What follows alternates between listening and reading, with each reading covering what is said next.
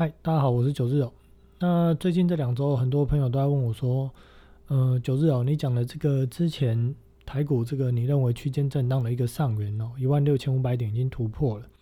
那目前这个盘呢，到底是会过高吗？还是说上来之后会下去，还是震荡？那我想在这边先讲一下，说为什么我当时认为会在一万五到一万六千五这个区间震荡的一个原因，主要是因为说在五月十二哦那一根。是一个大量的一个长黑，那逻辑上去思考就是说，呃，如果在低档哦出现大量的一个长黑哦，表示说有利人士在低档呢接下了这些货，那低档的这个爆量长黑哦，就好比说像是二零年的这个三月十九号，或者说更标准的一个像是二零一五年的八月二十四号哦，那样所谓的一个呃日 K 低档爆量长黑的一个形态，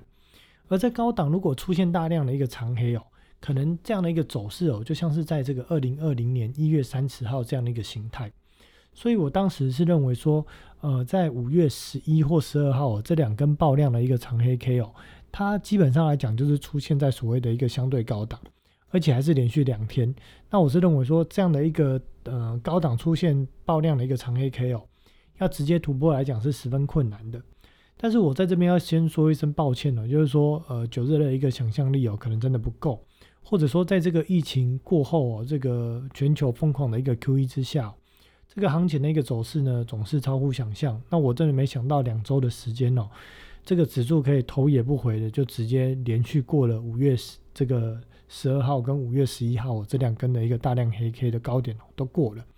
那接下来这个指数的一个行情会何去何从哦？等一下我会来分析。那我们现在先回头来看看在个股的一个部分哦。那在指数的一个部分呢，已经拉到了这个之前呢五月十号下跌之前的这样一个相对高点，所以我们将呃等一下要讲的这些股票的一个强弱，用这个以这个上周五的收盘价哦，跟这个五月十号的一个位置啊来做相对应来去做一个比对。那首先我们来看最猛的，就是说这个航运类股，像是在二零呃二六零三的一个长龙哦，或二六零九阳明哦，从五月十号的一个高点哦，一周大概修正了四十 percent。可是过去两个多礼拜哦，几乎已经从低点哦涨了快要一倍。那甚至像二六一五的望海哦，已经涨了一百五十 percent。那另外在之前也很凶的这个钢铁类股哦，二零零二的一个中钢哦，它从高档修正了三十三 percent 之后，反弹大概是满足了这个跌幅的五十 percent 这样的一个空间。而二零一四的一个中红从高档修正四十 percent 之后，反弹大概是跌幅的百分之七十。而二零二七的大成钢哦，反弹大概是跌幅的百分之九十。那像另外在夜辉啊或者星光钢啊，目前看起来大概反弹也只有跌幅的一半。而在面板方面呢，彩晶它算是在里面来讲弹的比较多了，大概反弹了跌幅的百分之六十。那像友达跟群创可能大概只有反弹，就是跌幅的百分之三十几到三十五 percent 左右。龙头哦，台积电哦，在五月十二号那一天大跌哦，立刻收脚之后，目前依然是回到五百八到。六百左右这样的一个位置区间来去做震荡，那对于前高这个六七九有没有可能去挑战呢？我认为说，呃，台积电它真的是一间很好的公司，也是目前全球晶圆代工的龙头，但是主要受限于几个条件呢，就是第一点，本益比太高；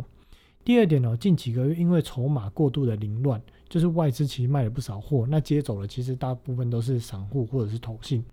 那以目前日 K 来，第三点哦，以目前日 K 来看哦。其实整个量能哦，已经至少退潮两三个月之下，我认为台积电要去挑战呃前高哦六百七、六百八这样的一个位置哦，难度是非常高的。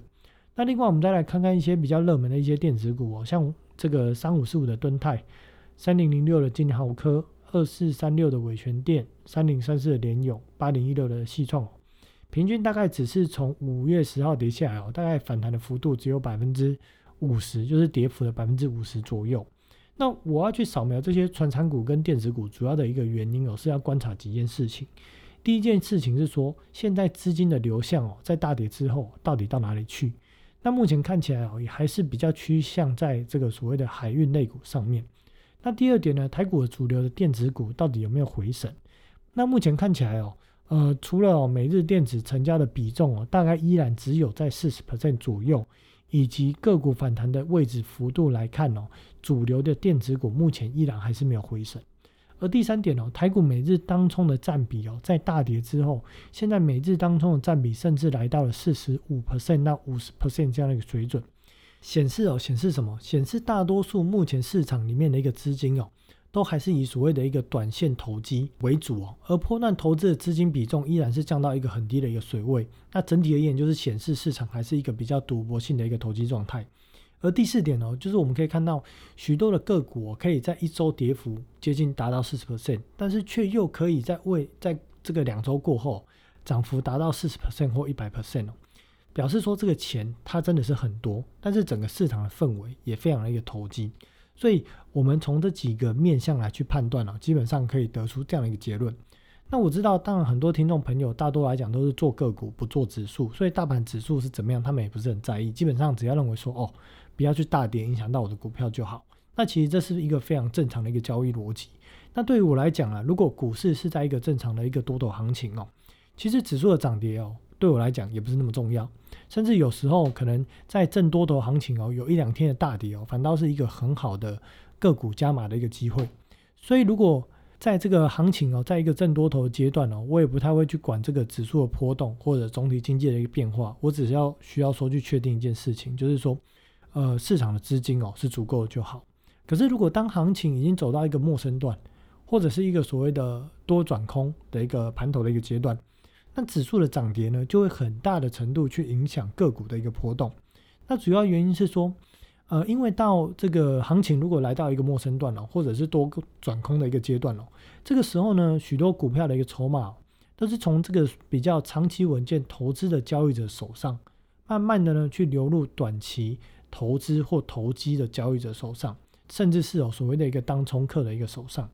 那像现在航航运里面哦，我们可以看到，就是海运里面，我们可以看到长龙或阳明哦，几乎它每天的一个成交量都可以达到它发行张数的百分之十以上，表示说，呃，这些股票每天它的一个成交里面哦，至少有百分之十的股本在做换手，这是一个非常奇怪的一个现象啊。那讲到这里哦，我先对这个台股在个股的部分先做个简单的结论哦。呃，结论就是说，主流的电子依然没有回神，而资金呢集中在这个海运股上面。那资金虽然非常的充足，但十分的投机，因此容易产生所谓的一个暴涨暴跌的一个行情。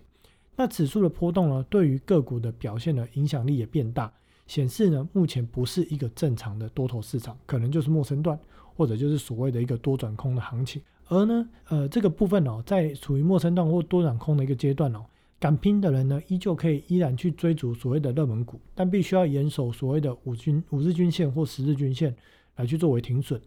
那不敢追的人呢，甚至可以选择看戏就好。毕竟哦，交易市场不是做几个月，不是做一年两年哦，它是一个很长的一个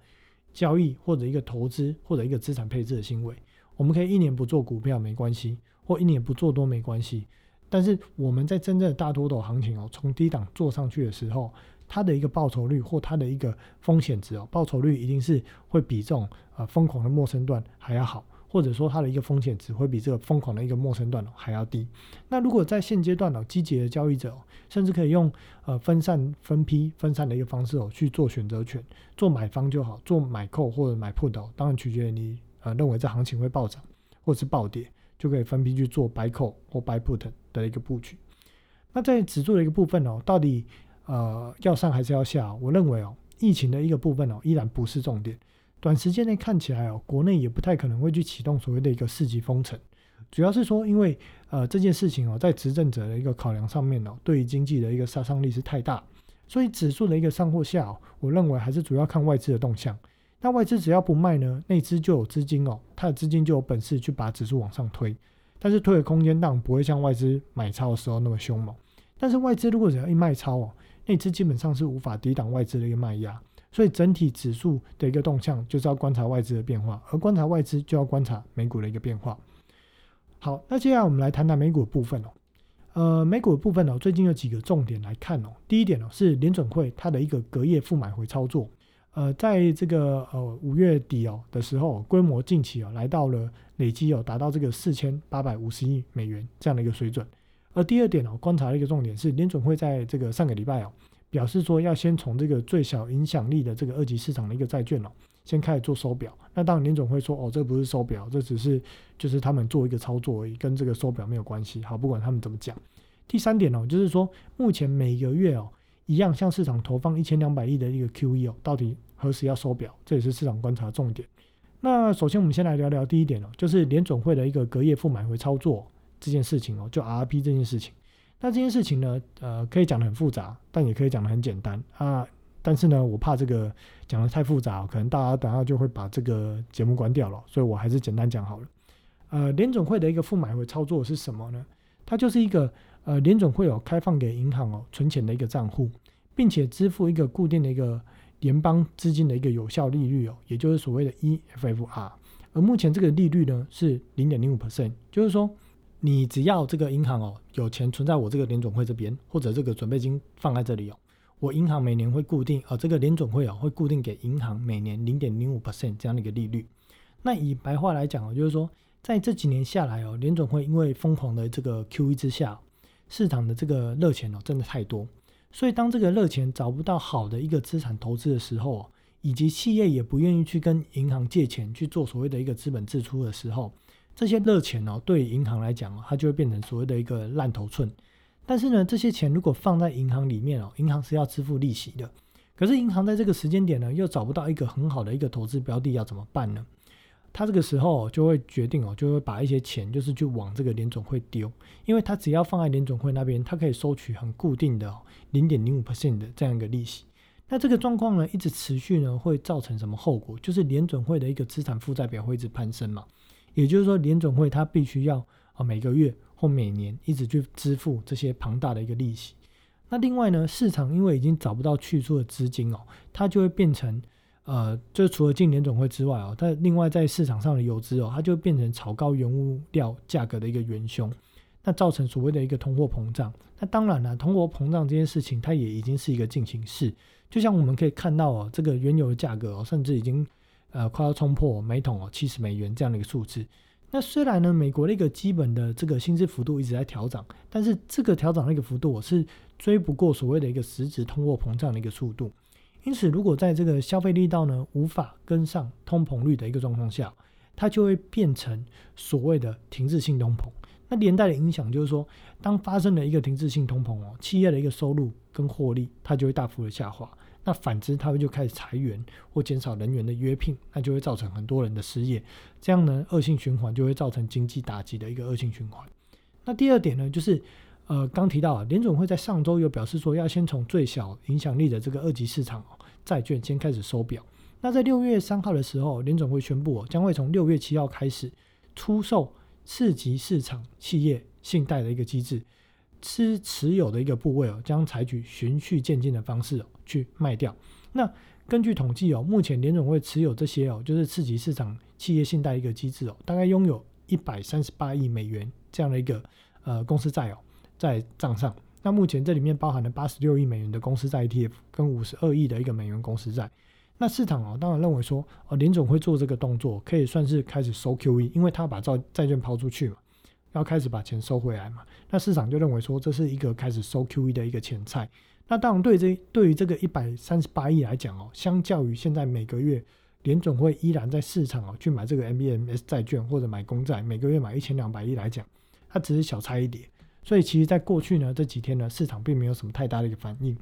那第三点呢，就是市场关注的一个重头戏哦，就是说，在这个疫情之后的这个无限 QE 哦，每个月一千两百亿的这个无限 QE，到底什么时候会收表？那先前在哦这个联总会的一个会议纪要里面可以看到说，相关的一个官员已经有开始出现讨论说，呃，什么时候要去缩减这个每个月一千两百亿的这个 QE 的一个声音。并且又有提到说，刚刚在刚刚我们节目有提到嘛，就是说目前的隔夜负买回操作这件事情上面哦，也看到了市场出现了一个流动性的一个海啸。那另外呢，在过去两个月哦，美国公告的他们的一个消费者物价指数哦 CPI 哦，也都显著大于市场预期的一个状况下，基本上呢，缩减 QE 这件事情它是势在必行。那只是说从联总会内部的一个讨论到出来开始放话，到最后呢开始执行这件事情呢，它可能至少会有六个月。到九个月，甚至到十二个月的一个时间，让市场可以去消化这些利空。不过呢，呃，股市的一个全貌其实就是说，如果股市的资产价格它要继续推升，它就需要有更多的一个资金。而如果当没有新的一个活水的时候，资产价格就难以再向上推升。不过很吊诡也很有趣的，就是说，其实我们从这个所谓的一个呃隔夜哦负买回操作上面哦，其实我们可以看到说，市场它其实是有很多资金，只是呢，呃，要在推升股票市场上升哦，啊，它动能当然是有，可是为什么这些高资产的一个大户或者是公司派的高层，要么呢不是在股市减码，要么就是不愿意在股市哦再去加码？为什么？而反倒真的是在这个市场里面哦，进去市场里面进去冲的最凶的或买的最凶的，反倒是散户呢？那最终到底是散户对了，还是这些大户对了，还是说到底谁赚赚了钱，谁捡了便宜哦？这个呢问题呢就留给各位观众朋友来去思考。那因此呢，在目前哦一千两百亿的这个 QE 的一个缩减可能性哦，市场在关注就是说，在这个六月十七号哦联总会的一个利率决策当日哦。是否呢会针对于这件事情哦透露出什么样的一个讯号？那么也就是目前市场正在关注的一个重点。而比较多的一个预估哦是说联总会它可能会开始收或开始减码这个每个月的一个购债的一个金额哦，应该是会落在年底这个时候左右。那首先来这边做一个结论哦，就是说